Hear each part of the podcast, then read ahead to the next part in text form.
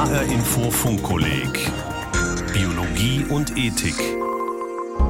Heute erwartet sie die Auftaktsendung zum neuen Funkkolleg. Ihr Thema Leben als Projekt. Autorin ist HR Info Wissenschaftsredakteurin Regina Oehler.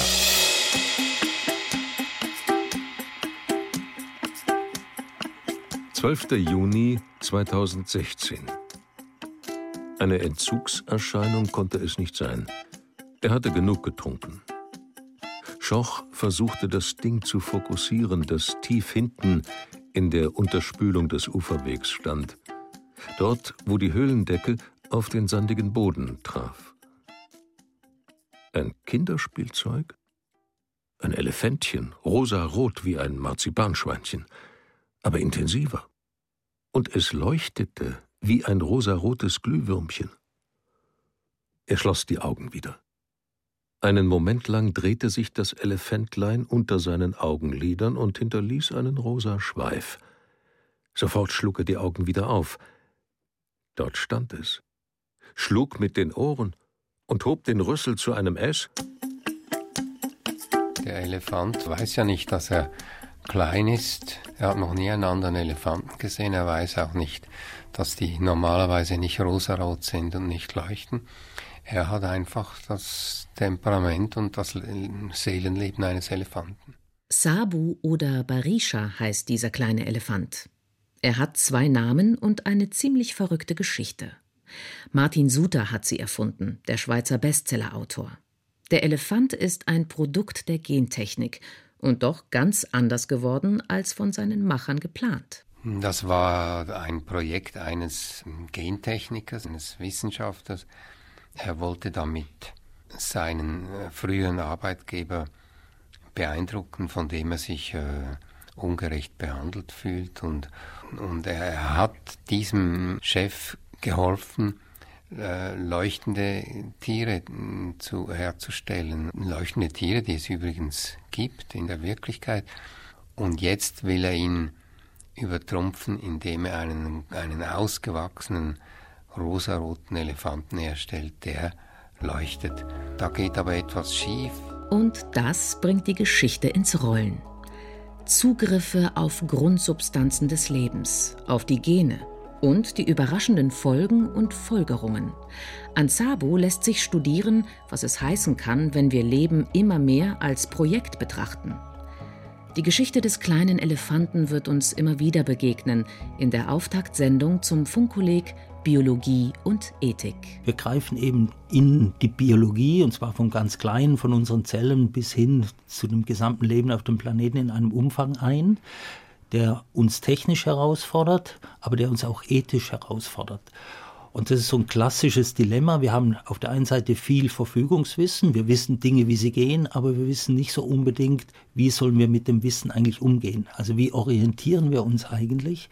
Und ich erwarte mir von dem Funkkolleg, dass es genau dieses Spannungsfeld eigentlich in einem Diskurs aufmacht. Da gibt es keine Lösung, sondern das muss eigentlich ausgehandelt werden. Und man wird feststellen, denke ich mir, dass auch ethische Prinzipien einer Veränderung und einer gewissermaßen Evolution unterliegen. Sagt Professor Volker Moosbrugger. Der Biologe ist Generaldirektor der Senckenberg Gesellschaft für Naturforschung und er begleitet das Funkkolleg wissenschaftlich gemeinsam mit der Philosophin Professor Petra Gehring von der TU Darmstadt. Und Projekt finde ich auch ein sehr gutes Stichwort. Das heißt, es geht hier nicht nur um Naturwissenschaft, um Forschung allein, sondern es geht um Projekte im Sinne auch von Engineering, von Machen, von Produzieren, von Entwickeln und Weiterentwickeln und Optimieren von Möglichkeiten. Und das ist was sehr ja, Handfestes, aber auch etwas Invasives, also etwas tatsächlich Weltumschaffendes. Forschung, das klingt ja doch noch ein bisschen nach Elfenbeinturm und so hat die Biologie grundlagenorientiert in früheren Jahrzehnten sich vielleicht auch noch verstehen können. Inzwischen muss sie, glaube ich, sich selbst als Projekt denken, das mindestens so sehr ein technisches, ein Ingenieursprojekt ist, wie es ein naturwissenschaftliches ist. Und das bringt unsere Überschrift, finde ich, sehr schön zum Ausdruck. Tiere nach Maß, Pflanzen nach Maß, warum nicht auch einmal Menschen nach Maß? Es ist die Erfindung und Entwicklung einer Genschere, die die Möglichkeiten so rasant vorangetrieben hat. Dieses molekularbiologische Werkzeug macht es möglich, immer rascher, einfacher, gezielter, umfassender und nachhaltiger in unsere Natur einzugreifen. The, you know, the project started as a curiosity-driven research project to understand the function of the bacterial immune system. Am Anfang war es Neugier. Wir wollten das Immunsystem der Bakterien besser verstehen. So, CRISPR-Cas naturally it's a system existing in bacteria that allow bacteria to defend themselves against viruses. CRISPR-Cas, das ist ein System, mit dem sich Bakterien gegen Viren verteidigen können. Und Forscher benutzen das jetzt, um jedes beliebige Gen in jedem beliebigen Organismus zu manipulieren, bei dem das ethisch zulässig ist. Es erlaubt eine präzise Genchirurgie.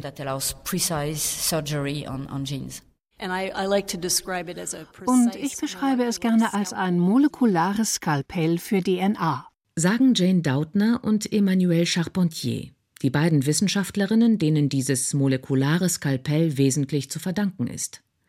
Die Amerikanerin Jane Doudna ist Professorin in Berkeley, die Französin Emmanuelle Charpentier mittlerweile Direktorin am Max-Planck-Institut für Infektionsbiologie in Berlin. Sie betont immer wieder, It's a system that works in any cell and, and any organism that one, you know, can ethically speaking manipulate. And this is really the difference. Es ist ein System, das wirklich in jeder Zelle, in jedem Organismus funktioniert, den man manipulieren darf. Engineering any genome at any site in any way. Jedes Genom an jeder beliebigen Stelle auf jede beliebige Art verändern. Dieses Motto steht auf der Webseite einer Firma, die Jane Doudna gegründet hat. Das ist ein großes Versprechen. uh, Ich glaube, die Technologie kann das wirklich leisten. Wir sind noch nicht so weit. Wir müssen die DNA-Reparaturen noch besser kontrollieren, klären, wie wir CRISPR-Cas in die Gewebe hineinbringen können, wo wir Gene editieren wollen. Besonders zu therapeutischen Zwecken, aber offen gesagt auch für andere Anwendungen, zum Beispiel in Pflanzen. Überall anwendbar, bei Viren und Bakterien, bei Pilzen und Pflanzen, bei Ziegen, Schweinen, Affen, Menschen. Wie kann ein sicherer und verantwortungsbewusster Umgang mit so atemberaubenden Techniken aussehen? Da wird schnell nach einer engen ethischen Begleitung gerufen. Petra Gehring stimmt das eher skeptisch. Ethik ist ein schönes Stichwort, klingt auch irgendwie gut, aber im Diskussionsfeld ist es auch nicht immer heilsam, sehr schnell äh, die Ethik nach vorne zu schieben, nach Ethik zu rufen und dann zu hoffen, die Ethik macht sozusagen alles Schwierige dann doch letztlich bearbeitbar, irgendwie harmlos, gut und ist so sozusagen äh, die puschlige, freundliche Zusatzstimme in einem sehr, sehr schwierigen Feld. Insofern bin ich äh, eher etwas zögernd, wenn irgendwo Ethik drüber steht, auch zögernd vielleicht mitzumachen. Mir gefällt, dass wir das Programm jetzt so angelegt haben, dass wir eigentlich beides äh, gleichermaßen auch mit kühlem Blick betrachten. Also sowohl die Biologie als auch die Ethik ist ja so vielleicht sogar als Tandem mit im Blick und in der Diskussion. Das finde ich eine spannende Perspektive und dafür stehe ich auch selbst. Der kühle Blick, der ist Petra Gehring wichtig, denn man stellt sich vor, Ethik kommt so an als Grenzsetzerin, als Wächterin, als besorgte Instanz. Das mag vielleicht ein Stück weit auch so sein. Also Ratschläge und Warnungen finden sich in Texten von Ethikern und Ethikerinnen. Aber auf der anderen Seite ist der bioethische Diskurs auch einer, der neue Möglichkeiten, ich will nicht sagen feiert, aber jedenfalls entwirft, ausbuchstabiert, begeistert über sie spekuliert oder auch mit so einer Art Angstlust. Das heißt, im Grunde auch Zukünfte ausmalt und ein Stück weit auch mit ermöglichen hilft, in unserer Fantasie etabliert, bevor sie am Ende da sind. Ein schönes Beispiel ist für Petra Gehring die Diskussion über das Klonen und geklonte Menschen. Wir haben Jahre heftige, äh, existenziell erschütterte Diskussionen geführt übers Klonieren, bevor diese Technologie im menschlichen Bereich überhaupt da war. Bis heute ähm, haben wir eigentlich nicht die Situation, dass wir Mengen von Klonkindern irgendwie um uns herum hätten. Also da hat die Ethik fast so einen Science-Fiction-Charakter bekommen und bei aller Sorge eben auch die Idee des Menschenklonens verankert in unseren Öffentlichkeiten. Sie können, glaube ich, heute jedes Schulkind fragen, was heißt klonieren, und es wird ihnen eine relativ gute, wissenschaftlich fundierte und vielleicht auch sogar ethisch gerahmte Antwort dazu geben. Also die Gesellschaft ist bereit für die Klone, könnte man sagen, bevor es sie überhaupt auf der Welt gibt. Bei Tieren ist das Klonen allerdings längst Alltag, bei Hunden, Katzen, Kühen, Pferden genauso wie Eingriffe in die Keimbahn, also künstliche Veränderungen des Genoms, die dann von Generation zu Generation weitergegeben werden sollen. 28. April 2013. Ruh und zwei Assistentinnen standen um einen Tisch aus Edelstahl, über Miss Playmate gebeugt, wie die Assistentinnen die Laborratte getauft hatten. Miss Playmate war anästhesiert und lag unter der gleißenden OP-Leuchte, alle Viere gespreizt und mit Gummibändern fixiert. Ihre Bauchdecke war aufgeschnitten, und Ruh arbeitete mit Skalpell und Pinzette in ihrem Inneren. Eine der Assistentinnen hielt mit kleinen Retraktoren die Wunde offen, die andere reichte ihm die Instrumente, die er barsch verlangte, und tupfte ihm in immer kürzeren Abständen den Schweiß ab, der zwischen Haubenrand und Mundschutz von den getrimmten Brauen tropfte. Es ging darum, Miss Playmate ein Stück Ovarrinde von dem Elefantenbaby aus Sri Lanka mit tausenden noch nicht befruchtungsfähigen Eizellen einzusetzen. Dort würde sie ausreifen können. Nach etwa einem halben Jahr konnte Rusi genetisch modifizieren. Er hatte die Operation schon oft gemacht, davon zeugten die Hasen, Rhesusaffen und Kaninchen, die in den abgedunkelten Räumen entlang des Korridors grünlich, bläulich und rötlich leuchteten. Aber dies war seine erste Elefanteneizelle. Und der Elefant, den er mit ihr erschuf, würde, wenn alles gut ging, nicht nur im Dunkeln leuchten, seine Haut wäre auch bei Tageslicht von kompaktem Rosa. Erst einmal aber braucht Ruh, der Forscher, diese gentechnisch veränderte Eizelle und später dann eine Elefantenkuh als Leihmutter. Romanautor Martin Suter hat dafür gründlich recherchiert. Ja, das muss man immer, da, da bin ich selber schuld, wenn ich, wenn ich so eine Geschichte, die dann so viel Wissen voraussetzt äh, über Dinge, von denen ich keine Ahnung habe, dann muss ich halt wieder eine Art Schulbank äh, drücken.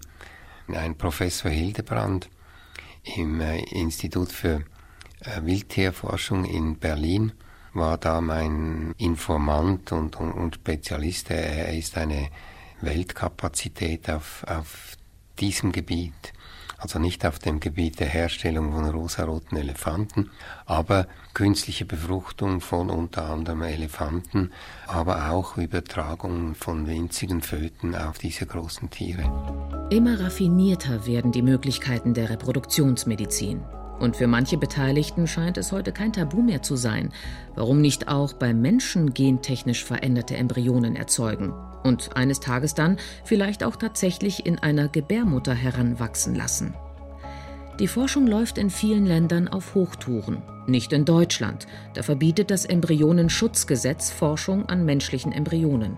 In den USA dagegen wird darüber debattiert, tief in die Entwicklung von Embryonen einzugreifen, zum Beispiel Genvarianten auszuschalten, die Erbkrankheiten verursachen. Es wird zwar immer noch gesagt, ja, ja, wir müssen die Risiken einschätzen, aber der Tonfall ist deutlich anders geworden. Der Tonfall ähm, lautet jetzt, ja, das ist eine großartige Chance und äh, wenn wir die Risiken im Griff haben und wir, Klammer auf, wir haben bald die Risiken im Griff, Klammer zu, so immer die Botschaft, dann steht dem eigentlich nur noch wenig entgegen. Sagt Professor Peter Dabrock, Vorsitzender des Deutschen Ethikrates und Professor für systematische Theologie an der Universität Erlangen-Nürnberg. Für ihn ist der scheinbar grenzenlose Optimismus, der die Genchirurgie oft begleitet, erstaunlich. Also wir haben doch, bevor dieser ganze Hype um CRISPR-Cas und Genome Editing anfing, hatten wir doch äh, in den Jahren davor, wie ich finde, eine heilsame Dekonstruktion ähm, dieses, dieser Genfixierung im Anschluss an das Human Genome Project äh, erlebt.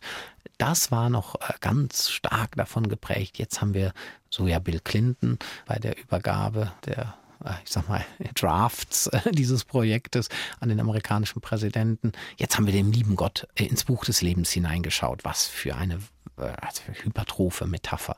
Das hatte sich ja in dem ganzen anschließenden Jahrzehnt doch als eine große äh, Illusion erwiesen. Und die Desillusion war ja auch sehr produktiv, dass man von dieser wir, Programmfixierung auf das Gehen viel systemischer gedacht hat. Also das Aufkommen von Systembiologie und Systemmedizin hängt ja auch mit den Enttäuschungen mit Blick auf die Ergebnisse des Human Genome Projects äh, zusammen. Das hatten wir alles erlebt und waren so weit. Und dann kommt diese in der Tat revolutionäre Technik, das Tool äh, des Genome Editings. Und man hat das Gefühl, diese ganzen Debatten sind wieder komplett vergessen und man äh, kommuniziert auch in die Gesellschaft hinein äh, den Eindruck, wir schnippeln da ein bisschen am äh, Genom rum und dann haben wir alles zu 100 Prozent im Griff.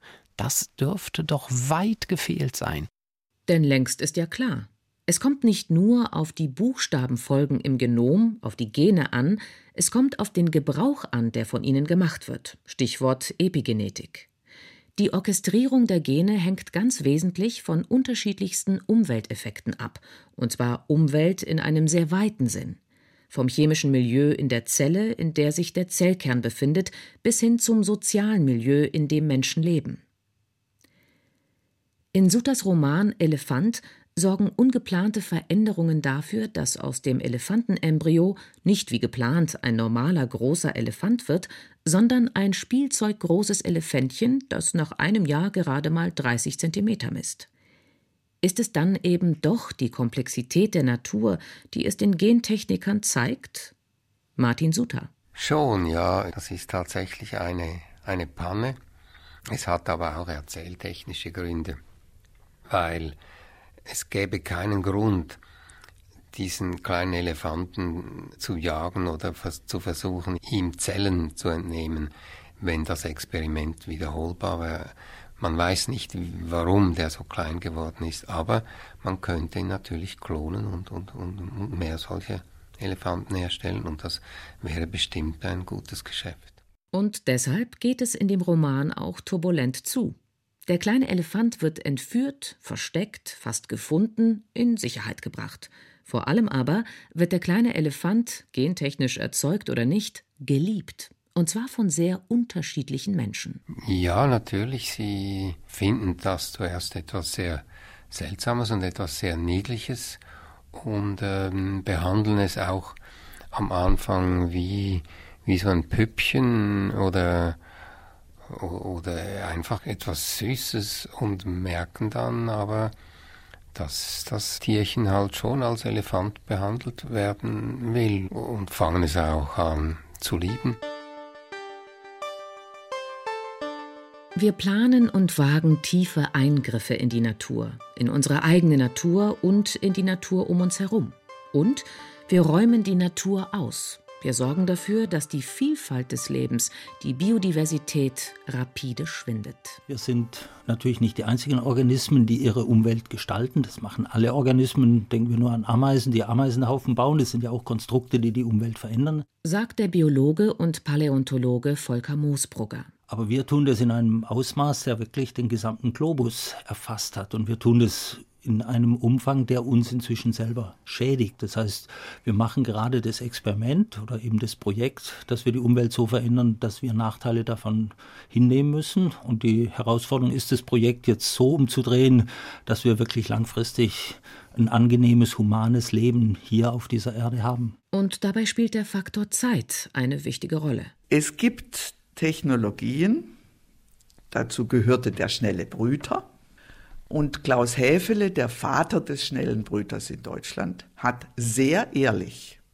und das schätze ich sehr, intellektuelle Klarheit und Ehrlichkeit schätze ich sehr, obwohl wir unterschiedliche Positionen zum schnellen Brüter hatten, äh, hat gesagt, wir bewegen uns weg von der klassischen Naturwissenschaft mit Versuch und Irrtum hin zu dem, was er Hypothetizität nennt. Ich habe das inzwischen so oft gesagt, dass ich es aussprechen kann. Erzählt Christine von Weizsäcker. Die Biologin ist unter anderem Präsidentin von EcoRopa, dem European Network for Ecological Reflection and Action, und setzt sich in vielen Gremien und Organisationen weltweit ein für den Erhalt der Biodiversität und einen gerechten Umgang mit den genetischen Ressourcen auf diesem Globus. Also Hypotheticality auf Englisch.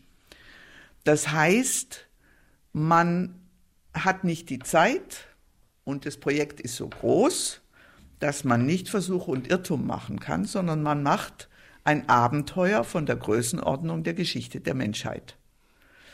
Und äh, das ist sehr attraktiv für manche Leute, die sich bleibende Obeliske, bleibende ähm, Denkmäler auf der Oberfläche der Erde schaffen wollen. Das ist vielleicht nicht so attraktiv für andere der Mitspieler, weder für andere menschliche noch für andere tierische, pflanzliche Mikroorganismen, Böden, ähm, Mitspieler. Und die Schwierigkeit ist, wer wird gehört?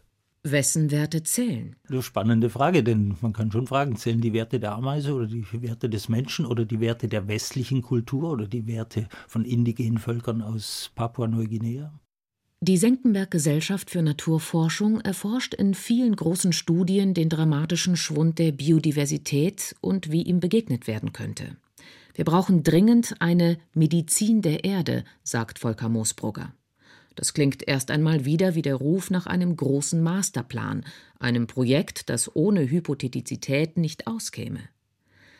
Aber ist es nicht eine befremdliche Vorstellung, mit einem großen Zugriff die Probleme des Globus in den Griff bekommen zu wollen? Die ist nicht nur befremdlich, das wird nie funktionieren.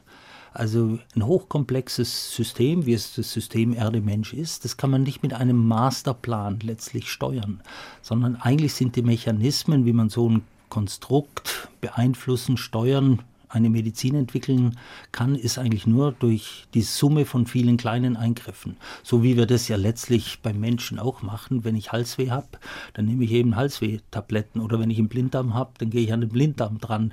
So ähnlich muss ich mir letztlich auch vorstellen, wenn ich an ein Management des Systems Erde gehe, dann muss ich konkrete Einzelteile, mit denen ich mich befasse, also jetzt nehmen wir mal die Nordsee, dann muss ich mir das System, das ich jetzt behandeln will, mit, muss mir ganz genau angucken, bevor ich dort jetzt Windparks hinstelle. Ich kann jetzt nicht einfach sagen, da ist doch Platz, da stelle ich jetzt Windparks hin. Also ich muss zunächst mal eigentlich das System untersuchen, verstehen, was passiert da, bevor ich eben dort Windparks in die Nordsee packe.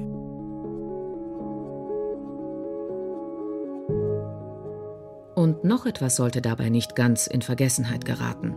Wir brauchen die Natur, nicht nur die Natur als Dienstleisterin, und wir brauchen schöne Natur um uns herum. Landschaften, schöne Landschaften äh, erlauben es uns, dass wir uns in der Welt zu Hause fühlen und diese ästhetische Erfahrung, die Schönheit der Landschaften, diese ästhetische Erfahrung machen zu können, das ist wichtig für unser gutes Leben.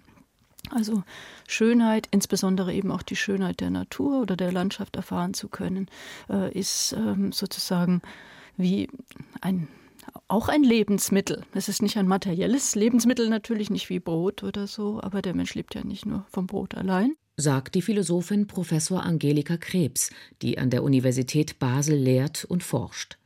In schönen Landschaften, sagt sie, können wir die Erfahrung der Resonanz machen. Wenn die Resonanz nahtlos gelingt, dann kommt dieses Gefühl äh, der Einheit auf, das wie eine Art Versöhnung ist zwischen uns als Subjekte mit der Objektwelt, insbesondere jetzt der natürlichen Objektwelt. Also darum geht es mir eigentlich, um diese Versöhnung. Schönheit in Landschaft versöhnt uns mit unserer Natur sein und in der Natur sein und selbst Natur sein. Das ist der Grundgedanke. Aber wenn die Natur immer mehr weggedrückt wird, und wir uns ganz auf eine künstliche Welt hinzubewegen, äh, dann äh, weiß ich nicht, wie wir diese Erfahrung auch affektiv äh, noch machen können. Dabei ist der Verlust an Biodiversität ein wichtiger Aspekt, aber nur einer. Und wie die Schönheit von Landschaften mit Biodiversität zusammenhängt, das ist, glaube ich, ein bisschen kompliziert, aber da wollen wir vielleicht später drüber reden. Und das werden wir. Im Funkkolleg Biologie und Ethik. Trotzdem werden am Ende viele Fragen bleiben. Und vielleicht ist das gut so. Ich vermute, es wird am Ende mehr Fragen geben als am Anfang. Also ich glaube nicht, dass ähm, am Schluss man das Gefühl hat, okay, Überblick gewonnen, Probleme im weitesten Sinne gelöst, sondern ich vermute, es wird die ein oder andere schon auch irgendwie schwindelerregende Perspektive zurückbleiben. Sagt die Philosophin Petra Gehring. Und darf man kleine rosa Elefanten züchten, selbst leuchtend oder nicht, wie Abu, den seine Leihmutter Ascha in Sutas Roman am 12. August 2015 zur Welt bringt und den Kaum, der Elefantenpfleger, vor ihr retten muss? Martin Suter. Auch da ist jetzt die rote Linie für mich überschritten.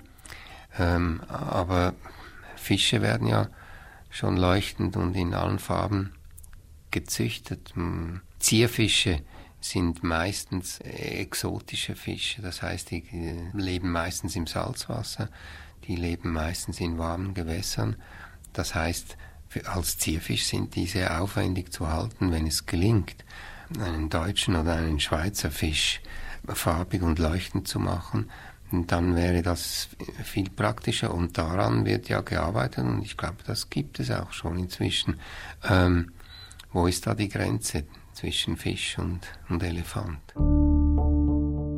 Ascha untersuchte das kleine Wesen flüchtig mit dem Rüssel und wandte sich ab. Kaum glaubte in ihren Augen etwas gesehen zu haben, das es ihm ratsam erscheinen ließ, zu verschwinden. Er trug das Neugeborene aus der Box. Kaum hatte er den schweren Riegel vorgelegt, trat Ascha donnernd gegen die Trennwand und trompetete einmal kurz und wütend. Kaum ging an den Boxen mit den schlafenden Pferden vorbei zum Sattelraum.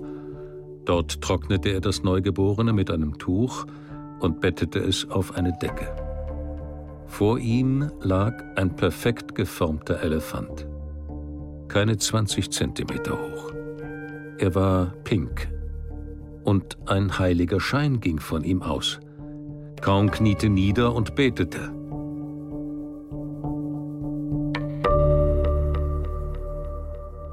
Leben als Projekt. Sie hörten die Auftaktsendung zum Funkkolleg Biologie und Ethik.